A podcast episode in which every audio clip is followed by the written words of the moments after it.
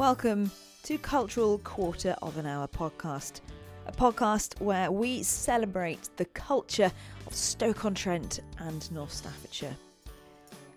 And remember, culture, it is so much more than stuffy paintings in a stuffy art gallery. It is so much more than a posh orchestra playing to posh people in posh ball gowns and suits.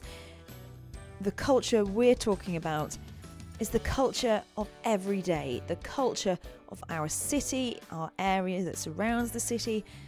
It is the people, it is the buildings on our streets, it is the canals we enjoy, it is the heritage that is actually part of our everyday life, our present and our future. So grab a brew, peel your ears back, and enjoy.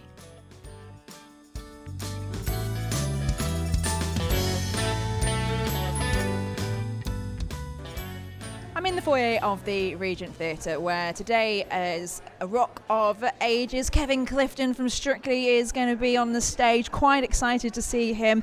But uh, before that happens, have you ever wondered how people who are maybe visually impaired or maybe who uh, have hearing issues can experience the theatre? I'm going to be absolutely honest. I've not given it much thought because it's not something that's come into my world. Well, that was until today, where I'm actually very privileged to have uh, just taken part and experienced a touch tour. Now, I know what you're thinking. What on earth is a touch tour? Well, we're about to find out. Um, side of the stage. Basically, just walls and walls of Marshall amps and speakers contained within um, metal scaffolding frames. Now, on our right, with, set within the, the Marshall amps, is a bar area. The bar itself is also made up of Marshall speakers. Um, and there are various, as I say, I'll describe this in greater detail um, in the introduction, but there's, there's an array of bottles, as you would imagine, um, in a bar. And then on the left-hand side, we have So you heard Chris there, Chris Berry, who was doing the, the touch tour. He is an audio describer, and I think my first question is, what do you do as an audio describer apart from describe in audio? Um, right, so basically, before the start of a show, um, ideally we have a touch tour. Not always, it'll, it will depend on the theatre and whether we have time to do one. And that gives time for our um, audience to examine um, the story in context. So they get to explore props and costumes. Um, luckily, uh, as today, they sometimes get to meet the cast as well, and the cast will explain, explain a little bit of their roles to them. And then after the touch tour, just before the start of the show, we have an introduction, which is usually about 10 minutes long, and that explains in greater detail what they've just explored in 3D if you like. So it's not just um, a description that they're listening to, they can relate that description to what they've just directly experienced on stage. So when I say to them, for example, there is a bar to the right hand side, they've been to that bar.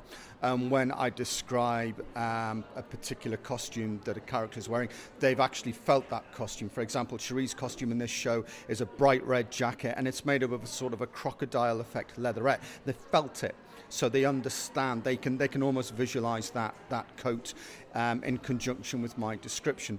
So I then go on to describe the set in greater detail um, new locations that will occur. Um, this show it's pretty busy because we start in the bourbon room we then go to sunset strip we then go to the venus room we go to the mayor's office we go to a, um, a gentleman's urinal. There's also the stage set the bands appearing on stage. There's all that description um, to come in. So we have to describe that in a way using um, language that is not overly involved or complicated so that it telegraphs. Um, those visual images to our audience. So, it, within a few words, right, I know I'm in a bar, it's made up of Marshall amps, and they're framed by um, metal scaffolding. They've instantly got a picture of that. So, you try which is what I'm doing now. I'm waxing lyrical a little bit. I'm doing exactly what an audio describer doesn't do, just so I can uh, uh, fully explain to you how this works. Um, we don't um, go into too much flowery explanation. The, uh, uh, the, the key word I think is telegraph. It's getting that information over as simply as quickly as possible because not only have our audience got to take in our introduction and then our description during the show, they've also got to take in the story. And the story is paramount. That's what they've come to see and enjoy. So the art of good audio description, strong audio description, is they don't necessarily notice it. Hopefully, I will weave my script within the narrative of the show so that it flows as a natural part of it. So, for example, we don't crash actors' lines. Um, we keep description, not necessarily to a minimum, but we don't go the other way either. So, for example, if there is a long gap, it might be because the couple are enjoying a particularly passionate embrace or kiss. I'm not going to overly describe that because I want you to be within the drama of that moment. And sometimes the drama of the moment is the silence, and it's that silence of anticipation. They're going to kiss. When the kiss breaks, what are they going to say to each other? Do they love each other, or has it been a big mistake? There's all that drama inherent in that moment. So I don't want to distract them by going into an over an, an, an over um, described um, description of, of, that's terrible wording, but I do apologise. But um, of, of, of, what's going on there, I want them to drink in the drama of that moment as well. And sometimes the art of good audio description is actually knowing when to shut up, which is what I'm not doing at the minute, um, and be quiet and let them enjoy the dialogue, let them enjoy the music, let them enjoy the sound effects, because all of those audio effects have a cue as well. They play a role within the description because if you hear a telephone ring, you know there's a telephone ringing. I don't need to say there's a telephone ring. What I do need to say is he picks up the receiver because he might not in which case the telephone will continue to ring. So there are all those little audio cues that our audience pick up on as well, and our audio description works in tandem with those cues to build up a full 3D picture of exactly is going on. And I think that, more or less in a nutshell, is what audio description is. You mentioned you have a script. How do you come up with that script? Is it in conjunction with the producer, the director, or is it something that you do by yourself by watching the production? Right. Um, we hopefully get a Word version of the script sent to us by the producers. Um, worst case scenario, we get a PDF which we can't edit, in which case we have to handwrite the description, which is not my favourite way of doing it. So, in an ideal world, we'll get the um, Word version of the script, hopefully a couple of weeks in advance, sometimes longer. Um, and then we either get a film of the show, or if we have a really good and understanding production company and you know who you are, um, you will allow me to film. Some production companies get very concerned about copyright. I don't know what they think I'm going to do with it. Um, I have promised to eat the memory card after filming. Um, uh, but in an ideal situation, I get to film it because then I get to zoom in on business.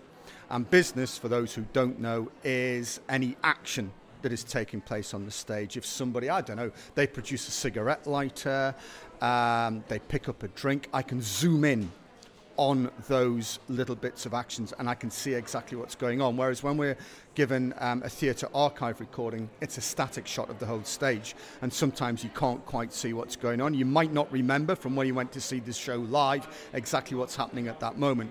Whereas if I'm allowed to film it myself, I can zoom in on those bits that uh, I need to see. So, in conjunction with the film from whatever source, I sit down with the theatre script, I go through um, the show. Now, in the old days, it would take days and days and days. These days, because I'm more experienced, I'm looking for gaps. So I'm watching the film, dialogue's going on, blah, blah, blah, blah, blah. Suddenly there's a gap. Bang, stop. Right, what's just happened? Maybe three things have happened. I then have to decide which is the most important thing for a visually impaired audience to need to know. Um, and they are that is usually something plot related that will help them to understand the, the plot more clearly. Um, so I will pick that piece of information, and I know I've got four seconds. So then I choose my words very carefully to convey the maximum amount of information that I can within those four seconds. Now, it is often when you don't have a lot of time, you're tempted to speak very, very quickly and get as much as you can in possibly in a little space of time audio description, you've got to make sure, yes, get as much as you can in, but it has to be legible and understood. So your wording has to be swift, but also very paced, as I've just hopefully delivered it um, to you. But then we get uh, instances where there might be 10 or 20 seconds where there's no dialogue, no sound effects, and you get that lovely opportunity just to describe in greater detail. He looks at her, his eyes narrow, his lips purse. And from that, you know he's not happy with her, or maybe he's a little bit anxious. We don't know. That might be revealed in the next words that he speaks to her. And then I might say, for example, he walks across the room towards her, sits beside her on the chaise, turns his head and looks directly into her eyes. She turns away from a moment, takes a breath, puts her hand to her chest. So we get to describe those lovely little nuances. Um, but at other times, of course, if the gap is shorter, we just have to pick um, the piece of information that is going to convey the, mo- the greatest chunk of story in the least amount of time and go with it that way. And as you were saying all that, I was picturing it straight away. Excellent. That means I'm doing my job. One of the people who've been watching the uh, performance today with the audio description is Sharon. Now, Sharon, thank you for talking to me today. First of all, would you mind explaining to people who are listening uh, what, what your vision is like, please? Uh, my vision is very, very poor. I've just been registered blind in November with acute glaucoma, but I was registered as visually impaired for 10 years before. But I struggle a bit now because my optic nerves are damaged. So, yeah. How important is it that you can still come to the theatre then? I came to the theatre with Tim and a couple of my other friends before um, my second registration, and I used to love it, but I could see a little bit more. Um, it's very important for me, A, to get away from the grandchildren at the weekends, B, it's something I really, really enjoy. Um, I love the humour and I love the get we get together before we come to the theatre. We go for a meal, we come in. The people are really, really nice to us, and it's just sort of like a day out. And what's it like with the audio description? How, how do you find it? Fantastic because we do the touch tour before we go in, which means we've got an idea of what the costumes are and what people are wearing. And when we're actually sat in the theatre, um, the audio descript describes what is happening. It's not constant, so it doesn't get on your nerves. Um, and we can have an idea of what's going on on stage. Um, today's particularly funny because funny things happen, things were added, and it just makes it normal. My name is Tim Calvert. Um, I am the project coordinator for Access to Entertainment North Staff. So I also produce the talking newspaper for Stoke-on-Trent, which is called Update. Um, I'm also a, like sort of a consultant in access and inclusion as well, so I have quite a few hats. So Sharon's been talking about you and how you sort everybody out apparently, and you look after everybody here. So what is it that is so important to you that people, everybody, can enjoy the theatre? I think, although it is a passion um, for me, I think it happened by accident. I kind of got involved sort of five years ago with producing the talking newspaper. But I've always had a passion for theatre, I think, and entertainment. Um, I got involved in audio description by actually coming to review the shows, and I met audio describers, and I like the community. And I think I've struggled, like I've had sort of m- mental health issues and things in the past, and I've struggled with isolation, and I've always felt that there is a lot out there that isn't inclusive, isn't accessible for people with disabilities, and I, I think it's all come out of that really. It's trying to work hard with um, all the venues, all the groups, all the all of the associations, the charities, you know, to try to make entertainment, and not just entertainment, but anything where anyone wants to go and enjoy things like everybody else um, can. It's equality really, and trying to make it equal for all. I'm home now after what was a fantastic day at the Regent. I really enjoyed watching uh, Rock of Ages. It was a fantastic, uh, daft, fun, glorious piece of escapism for a couple of hours.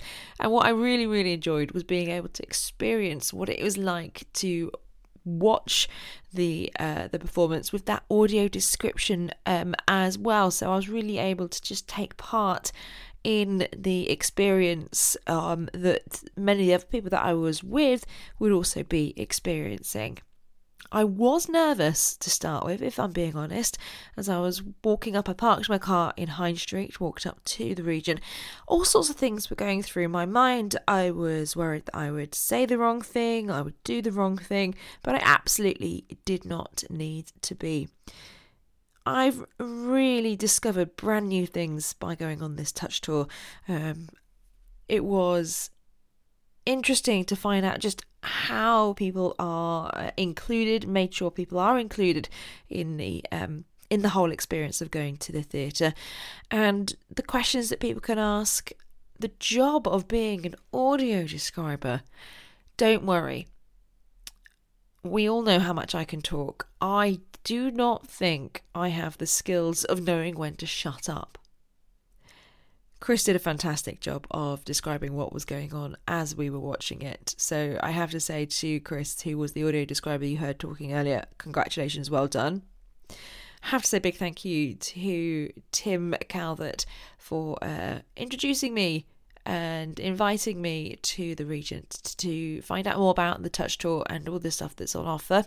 Uh, I will put some links to uh, what Tim does in the episode notes as well. Now, it's all left for me to say is thank you very much for listening. Hope you enjoyed it. Please, please, please do get in touch with me. You can do so uh, mainly via social media. That's the best way of getting in touch with me at CQH Pod on Twitter. Search for Cultural Quarter of an Hour on Facebook. And of course, we've got the website www.cqhpod.co.uk. And don't forget to stay tuned because there will be another episode next week.